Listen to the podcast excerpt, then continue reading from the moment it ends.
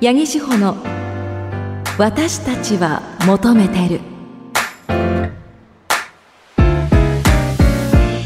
こんばんは。セクシーボイスなラジオ DJ ナレーターの八木志保です。八木志保の私たちは求めてる。この番組は私セクシーボイスなラジオ DJ ナレーターの八木志保が女性が発信する大人の性と愛をテーマに性を時に真面目に時に砕けて話す真の教養番組です。先日10月の頭ですね10月5日から7日まで東京で行われていたフェムテック東京というイベントにお邪魔してきました。これはですねフェムテックフェムケア企業が一堂に集まる展示会私は去年も参加しているんですが、まあ、フェムテックねこのコーナーでもフェムテックというねあのコーナーがあります。フィメールとテクノロジーの略ですね。女性のさまざまな健康課題に対して、まあ、テクノロジーの面からアプローチしていくサービスであったりとかあの、まあ、事業なんかをね指すんですがスマルナさんも大きいブースを出されていました。なのでね、あのスマルナさんにもご挨拶をしてきて、やっぱね、ピル処方、オンラインでピルが頼めるということで、あの、注目度もね、すごい高いようで、あの、スマルナさんって、えっと、マイメロディーとコラボレーションしてるんですけど、あの、マイメロディーのフォトスポットとかあってすごく可愛かったんですけど、他にもこうとてもね素敵な新たな出会いもありましたのでちょっと今後ね番組の中でも そういったあの素敵な人ですかねとも出会えたので紹介していけたらいいなというふうに思います。あと去年と比べて感じたのが女性のキャリアサポートとか睡眠に関するサービスとかあのアイテムが増えていたなというふうに思いますね。やっぱりこのフェムテックとかフェムケアっていうものがより広がってきてさらに分野も幅広く細分化されてるなということ感じておりました。さてこの番組では皆さんからのメッセージをお待ちしています。メールは CBC ラジオ八木志保の私たちは求めているのホームページにアクセスして番組メールフォームからお送りください。X のハッシュタグはひらがなバタモトです。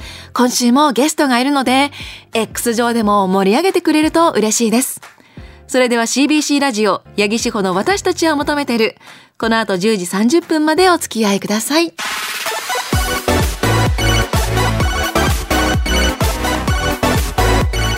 八木志保の私たちは求めてる。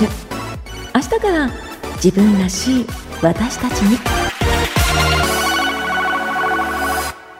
志保のお悩み相談室。このコーナーはスマホでピルの相談診察処方を受けられるスマルナの提供でお送りします。志保のお悩み相談室。リスナーの皆さんからの女性の体や性に関する相談ごとに私、八木志保が正面から向き合うコーナーです。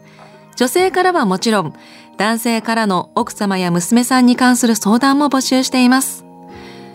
今日は月に1回の特別版です。専門家の方と一緒に相談を解決していきたいと思います。福岡県にあるクリニック、スマル内科歯科クリニック博多の婦人科医、久保田真知先生です。久保田先生、よろしくお願いします。こんばんは、久保田です。よろしくお願いします。さあ、久保田先生は毎日の外来で月経トラブルの相談、子宮頸がん検診など幅広く女性たちの相談に乗っていらっしゃいます。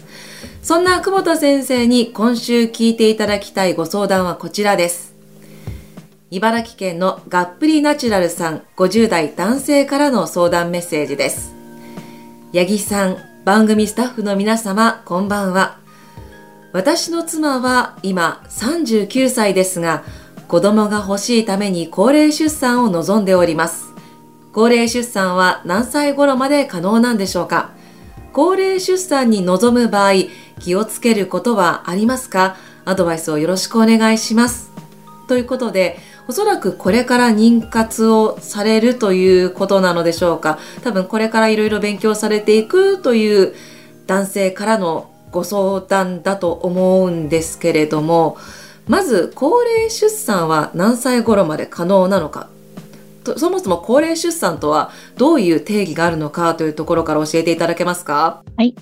私たち産婦人科医は、35歳以上で初めてお子さんを設ける、初めて妊娠をしてご出産される年齢が35歳以上を、高齢初産、つまり初めての妊娠、35歳以上の方を慎重に取り扱っています。はい。で、いつまで妊娠は可能かって聞かれると、妊娠するということだけで言えば、閉経まで、つまり卵巣が働かなくなる50歳ぐらい、それが閉経の平均年齢なんですけど、それまで理論的には妊娠はできるっていうふうに、あの、言っています。はい。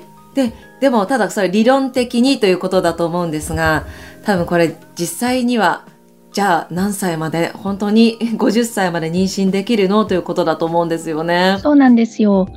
頑張って妊活しているカップルがですね、普通20代だと、1回のそのタイミングで25%ぐらい妊娠するっていう統計が出てるんですね。20代だと。そう。20代の方が、まあ、1年間、つまり1ヶ月に1回排卵するチャンスがあるっていうふうに考えたときに、1年間の間に20代の方が妊娠する確率って90%近くになるんです。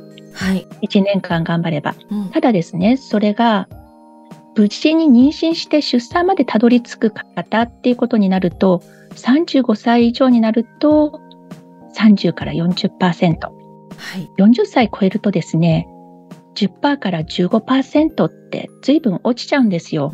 まあシビアな数字ですよね。はい、実際、妊娠はどれまで可能っていうことではこういう数字が出ていますね。うんえっと、このガップリナチュラルさんの奥様、現在39歳ということで、高齢ウィザンに当たると思うんですが、じゃあ、まあ、えー、妊活をされて、妊娠しました。高齢出産になりますといった場合、気をつけることというのはどういうことなんでしょうか？まずは現在、妊娠をする前に、妊娠によって悪化するような病気がないかどうかは、ちゃんとチェックしておいてほしいです。はい。血圧が高くないか、うん、糖尿病の、こう、なんていうかな、予備軍とかではないか、はい。腎臓とか、そういうところの機能がしっかりしているか、まあ、極端な肥満とかもちょっと合併症が増えるんで、そういうことも含まれます。はい。もちろん、婦人科的な病気では、子宮筋腫とか子宮頸がんとかいうチェックもきちんとされているかどうか心配なところです。はいで、持病やね、自分で気づいていない内科の病気があった場合に、妊娠で悪化すると赤ちゃんだけじゃなくって自分、母体の健康まで害してしまうことになりますもんね。うん。まずは妊娠前の健康状態をチェックしておいていただきたい。まあ、病気の問題もあると思うんですけれども、まあ、実際その流産の心配というのもあるわけですよね。そうなんですよ。さっきね、あの、ちょっと妊活頑張っても年齢とともに無事に出産に行き着く確率は下がるって言いましたけども、はい、40歳を超えると流産率も、うん、確かに上がっちゃって悲しい結果を受け止めなければいけないっていうことも考えられます。この部分に関しては多分この部分をその流産しないでこう無事大きくなって生まれてほしいということだと思うんですけれどもその部分に関して気をつけることっていうのはもう年齢的なものだとやっぱこう仕方ないなってこともあるんでしょうか？そうですね。安静にしておけばいいとか栄養を良くすればいいっていうだけのことではないので、うん。流産についてはね、以前にもちょっとご相談があった時にお答えはしたんですが、なかなか自分たち夫婦だけで何か予防できる、体で予防できるっていうことはなかなかないですね。わ、うん、かりました。あの、このメッセージくださったのは旦那様、50代の旦那さんからなんですが、まあ、えっ、と、相談者の方は、えー、子供が欲しいということなんですけれども、まあ、奥様が今実際どう思っていらっしゃるのかとか奥様がどういうふうに考えているのかっていうことを、まあ、しっかりこう認識すり合わせるということも、まあ、多分今後妊活であったりとか家族計画の上では大切なことですよね。そうですね。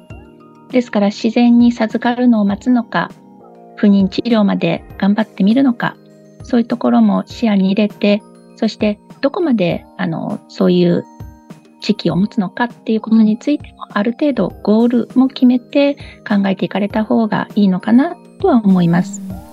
あのお子さんが欲しいといった場合今はその制度的なものを利用するという考え方もありますよね。そうなんですよ。このがっぷりナチュラルさんって奥様と子供さんがいる生活を考えていらっしゃるんですよね。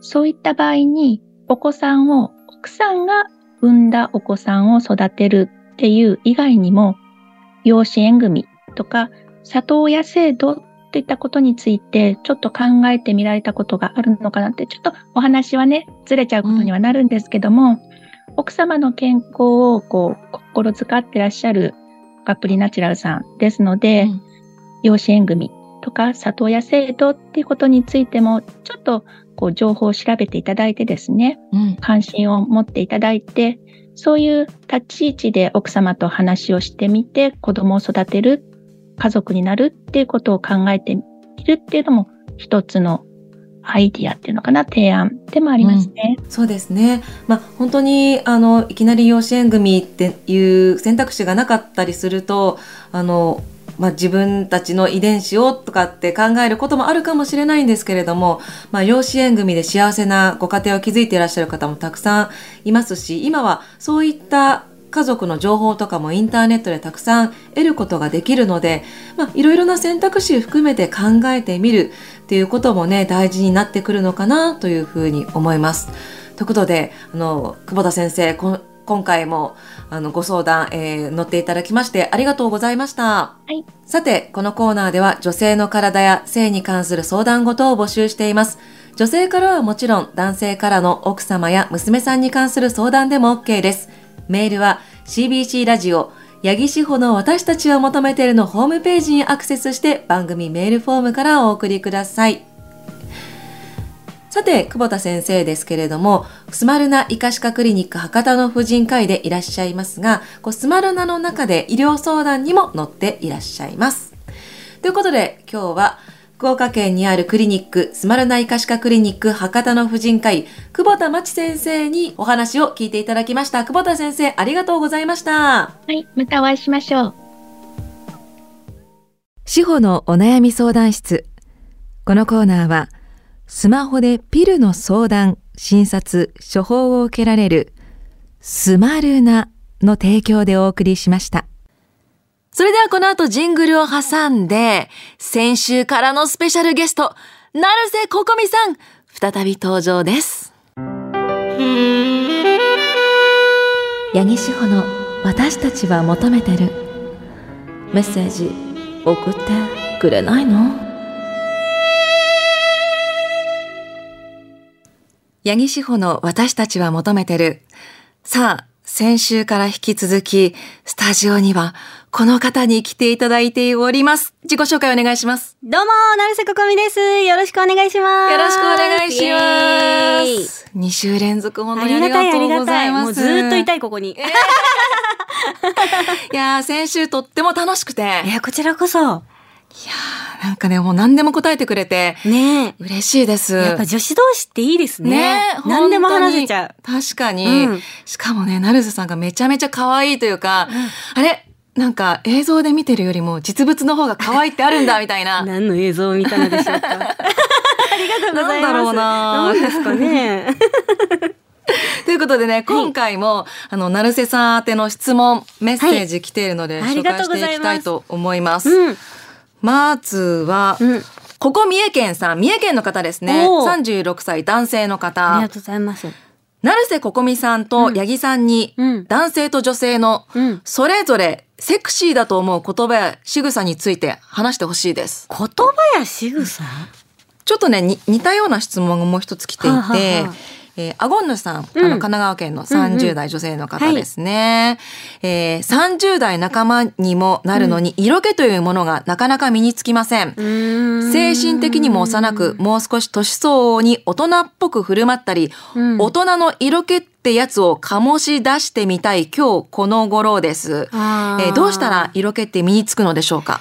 なるほど。まず、こう、セクシーだと思う言葉や仕草、男性についてはどうですか？か。セクシーな言葉って何ですかね？難しいな。ここの人セクシーだなって、でもなんか、セクシーってもう内面から溢れ出てるものだから、確かに。言葉とかじゃやっぱ、そのセクシーさってあんま伝わらないですよね。そうですね。うんセクシーな男性はお好きですか？セクシーな男性はお好きです。まあ好きですよね。うん好きですうんセクシーじゃないよりはね。うーん。でもなんかこう自分がセクシー、もうやっぱその現役の時代とはちょっと違ったセクシーになるじゃないですか。やっぱ30代超えてきて半ばになると。で、自分がこう、なんでこんなに私って色気がないんだろうって思った時に気をつけようと思ったことが何個かあってえ、。待って待ってください。今、成瀬さん自分のこと色気ないと思いますかえ、あります？うーん、そうですね。あの、キャラクターとしてはちょっと違うのかなっていうのがなんとなく先週で思った。いや、そうなんですよ。だからこう気をつけなきゃなと思ってたことが何個かあって、なんかセクシーってこう、なんて言うんですか、ふと目線をパッて反らした時の横顔とかに、やっぱ私はグッと来たりするんですよ。うんなんか人の、なんか目合ってたけど、パッて目反らして何かを下から物を取ったりとかうんする時の横顔ってすごい大事だなって思うから、私は横顔の、あの、輪郭を綺麗にするために、あの、背筋トレーニングをしたりとか、あとは行動一個一個を一泊置いてやるようにしてるんですよ。ガサツにならないように。あー余裕ね。そうそうそうそうそう。余裕大事ですよね。時。間、空間までを味方にするみたいな。ああ、確かに。それはちょっと自分の中で気にして、やるようにしてますね。なんか、ふとした時のその間みたいなところにうんセクシーって現れますようんうね。んうん。そうなんです。セクシーチャンス。セクシーチャンス。大事。そうですね。あ、うん今ここセクシーチャンス。あ、来た来た、ピコみたねみたいな。一、二、取るぞ、みたいな。自分の中でやってます。あとは、うん自分セクシーだなって思い込むの大事かなと。そのセクシーチャンスじゃないけれど、うん今、私、セクシーに演じてるみたいな。いや、もう、もう、溢れ出てますよい。や、本当ですかもう声もセクシーだし、私もうこのイヤホン持って帰ろうかと思ってますもん。もう聞こえてくる声がやっぱりすごいいいです。それはもう、だから自分自身を思い込んで、うんうんセクシー、セクシーって思い込んでいると、うんうん出ますよね。もうやっぱり。出ると思います。セクシー暗示セクシーアンジー。。セクシーアンジーした方がいいですね、ね皆さん。えーと、もう一つ質問ですね。こちらは神奈川県のうん浜っ子の狐さん、うん36歳男性の方ですありねがと。うございます。えー、八木さんいつも考えさせられる素敵な放送ありがとうございます。うん成瀬ここみさんに質問なんですが、おはい。数ある職業の中からうんセクシー女優を選んでうん仕事にしたのはどうしてでしょうか、またきっかけや憧れの女優さんなどいましたら教えてください。なるほど。あのーその女優さんになったきっかけみたいなのは、もう結構いろんなところで話しちゃってるんですけど、はいあのーうち、家族が大家族なんですよ。うん。で、こう、お父さんとかもいなかったので、ちょっとお母さんが結構大変そうはい。だなと思って、私も何かこう、家族の助けになれたらと思ってお仕事を探してた時に、うんその頃同棲してた男性が、はい。急に、あの、ゆずきティナちゃんが好きって言って、あで、私普通にこうなんか、なんて言うんですか、女優さんだと思ったんですよ。ふはいななんて言うんですか、長澤まさみさんみたいな感じの女優さんだと思って、一緒に見ようって言われて見たんですよ。はい。それがもう初めてのアダルトビデオだったんですけど、なんだこれはと思って、もう衝撃を受けて、うん。なんか学校の校庭で いたしてるものだったんですけど、なんてことだっていうこう衝撃が頭の中に走って、はい。で、その次の日にパソコンでバーって調べて、その子のことを。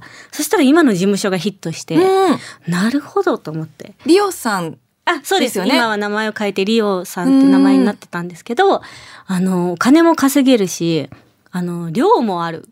住む家もああるし、あいいなと思っあ。て、でもか、経験人数とかもまだ二人とかでよく分かってなかったんで、これやるかみたいな。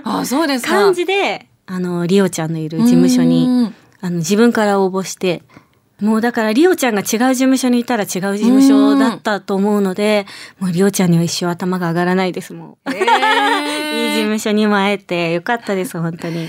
ちょっと一つだけなんか個人的に質問したいなって今の話聞いて思ったんですけど、うん。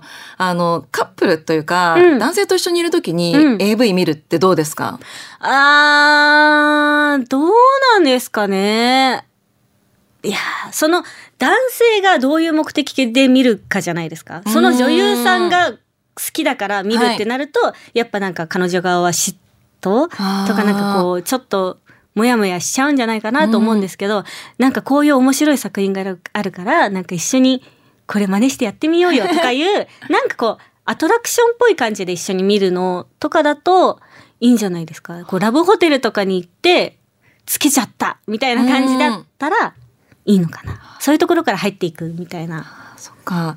私、あの、成瀬さんみたいな可愛い、本当にお綺麗な方とかだったら許せるんですけど、なんか、え、この人タイプなのみたいな女優さんだった時がうん。結構嫌で。なんかその、そう、あ、すごい年上の、うん。人が好きなんだ、みたいな。でもなんかこう性癖って本当に十人十色で、うん。なんかどんなに顔が可愛い女優さんでもなんかその乳首の形とかその発する声とかでうん。ちょっとムラっと来ないんだよねとか言う人とかもいてなるほどと思ってでも必ずしも顔がいいから見てるわけではないそっていうのがあるからそうですよね。この人の体のこのくびれがやっぱそそるんだよなとか、そういうのがあるんだと思ってからそこが好きで見てるのかもしれないですよね。うん確かに。だから推しポイント聞いてみたらいいんじゃないですか。どういうところにムラっとくるのか教えてよって聞きながら見るとまた違った楽しさがあるんじゃないですか。そうかも。うん。よかっあの、参考にさせていただき たよか ありがとうございます。はいさあ、ということで、うんえー、成瀬ここみさん、来月、はいファンクラブの誕生を記念した、うんセクシープリティなイベント。はい。その名も、成瀬ここみファンクラブ誕生記念、うんプルレンハニートラップ復活祭が開催されます。えーそうなんです。えー、11月26日日曜日、うん場所は東京のパームス秋葉原。はい。午後1時から午後5時30分からの、えー、2回公演ということですね。そうです昼と夜。で、ゲストはい。はい。昼の部には、女性お笑い芸人の今野ブルマさん。はい。ありがとうございますシビシラジオにも。ね、レギュラー出演されています。うん。そして夜の部は女性お笑いコンビの小田上田さん。いや、あのーこの二組とも私も大好きで、へへへ結構、あのーエロな話ができる。そうなんですよ。すよねあの、二方ともあの、番組にゲストで来ていただいたんですけど、はいとんでもなく盛り上がって、うん使えてないところがたくさんあるんですよ。だからもうイベントならいいだろうと思って、いろいはいろちょっとぶっ込もうかなと思ってますね。なんか上田さんとか結構もうなんか赤裸々な感じが。すごかったですよ。やっぱり、うん。え、行っていいですか？行 来てほしいな。きた来ていほしいな。それか配信 URL 送りますね。そう、配信もあるんですもんね。そうなんです、そうなんです。そう、東京へ行けないという方はね、うん配信でもチェックしていただきたいんですけれども、ますあ、ゲストは決まっていますが、うん他にはどんな内容が用意されていますか、えっ、と、まだ100%決まってるところじゃなくて、もう毎回毎回根掘り葉掘り、あの、話し合ってるんですけど、はい番組の中で結構コーナーがあって、私。うん、あの、プルルンハニートラップがね、番組だったんですもんね。そうです、そうです。あの、コーナーがあって、そのコーナーを、あの、実際にやってみたりとあかー、盛り上がるやつ。はい。あとは番組内で、私、あの、バンド組んでて、あの、そのバンドの曲をラジオの中で使ってたんですよ。はい。その曲を生で披露しようかなとかも思ってて、あとはゲストさんともいろんなコーナーっていうか、あのトークでもいろんなことしようかなと思ってますので、もっともっと、あの、どう面白くなるか、今は企画を練り練り中です。オリジナルグッズも販売されるということで。そうなんです。作りましたよ。えー、どんなのですか？楽しんでいただけると、え、これ言っていいんですか？あ、いいって。オッケー。なんか、あのー TBS との、あの初めての合同イベントということで、はいちょっと TBS ラジオ感出したいなと思って、TBS ラジオって持ってる、あの、アクスタとか。絶対普段じゃ出せないような、はい。ちょっと面白いグッズとか今考えてます。えー、じゃあもう、ぜひね、うん。会場にも行って、まあ、うんグッズもうん。ゲットしていただきたいなというふうに思っております。お願いします。現在チケット発売中、はい。配信チケットもあるということで、詳しくは TBS ラジオホームページのイベント情報をチェックしてください。あの、また成瀬さんの X、旧ツイッターにもはい。情報が載っているということで。す。ということで、ここでお別れにあれ、もう終わります？す早っ今来たばっかり。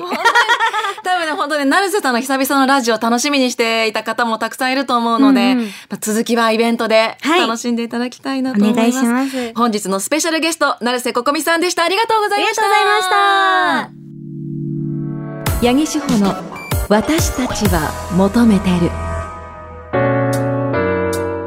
エンディングですいや2週にわたって成瀬ここみさん出ていただきました。本当にね可愛かったんです。私可愛い女の子が大好きなのででも可愛い女の子が大好きって番組とか SNS では常日頃言ってるんですけど初対面の人に可愛い可愛いって言いすぎるとこの人すごいめちゃめちゃ持ち上げてる人なんだなって思われるかなと思ってそれすごい反省してるの。なんか嫌われたくないなっていうのが今あって あの子なんかすごい気使ってたなって思われてたら嫌だなと思って成瀬さんに本心で言ってるってことだけ伝えていいですか？私はあの本当に嘘とかつけないタイプなんで。本当にめちゃめちゃねなんかすごい思っていたよりキュッと小柄でねあの可愛かったのはぜひ成瀬国美さんのイベントチケットもゲットしていただきたいというふうに思います。新潟県の会長さんです。最近いろいろなラジオ番組が公開放送や公開収録をしていますがこの番組の公開収録はやらないんですか？ということですがえーっと1年前にねあの公開イベント1年前じゃないか。今年の2月か。にハイヤーハイヤー時代にやりました。3月か。ハイヤーハイヤーフェスもやりましたし、えー、と、夏にはね、CBC ラジオ夏祭りで公開イベントがありました。ただ、公開収録っていう、こう、ラジオを想定したのはないので、まあちょっと今後ね、ちょっと、いろいろ進めているあの、クラファンのやつとかの関連とかでできたらいいなと思ってたりとか、あとね、あの、この前、プロデューサーの大地さんと話をしてたんですけど、まあ私、日曜日諸事情により、名古屋に来られなかったんですけれども、もう名古屋に来ることができるから、いつかなんか生放送とかできたらいいなっていうふうに思っているので、ゆるっと期待して待っていてください。ゆるーりとね、期待して待っていてください。この後はスナイパー祈祷のコントハイヤーです。そちらもぜひ聞いてください。ここまでのお相手は、セクシーボイスのラジオ DJ ナレーターの八木志保でした。次の夜まで。See you!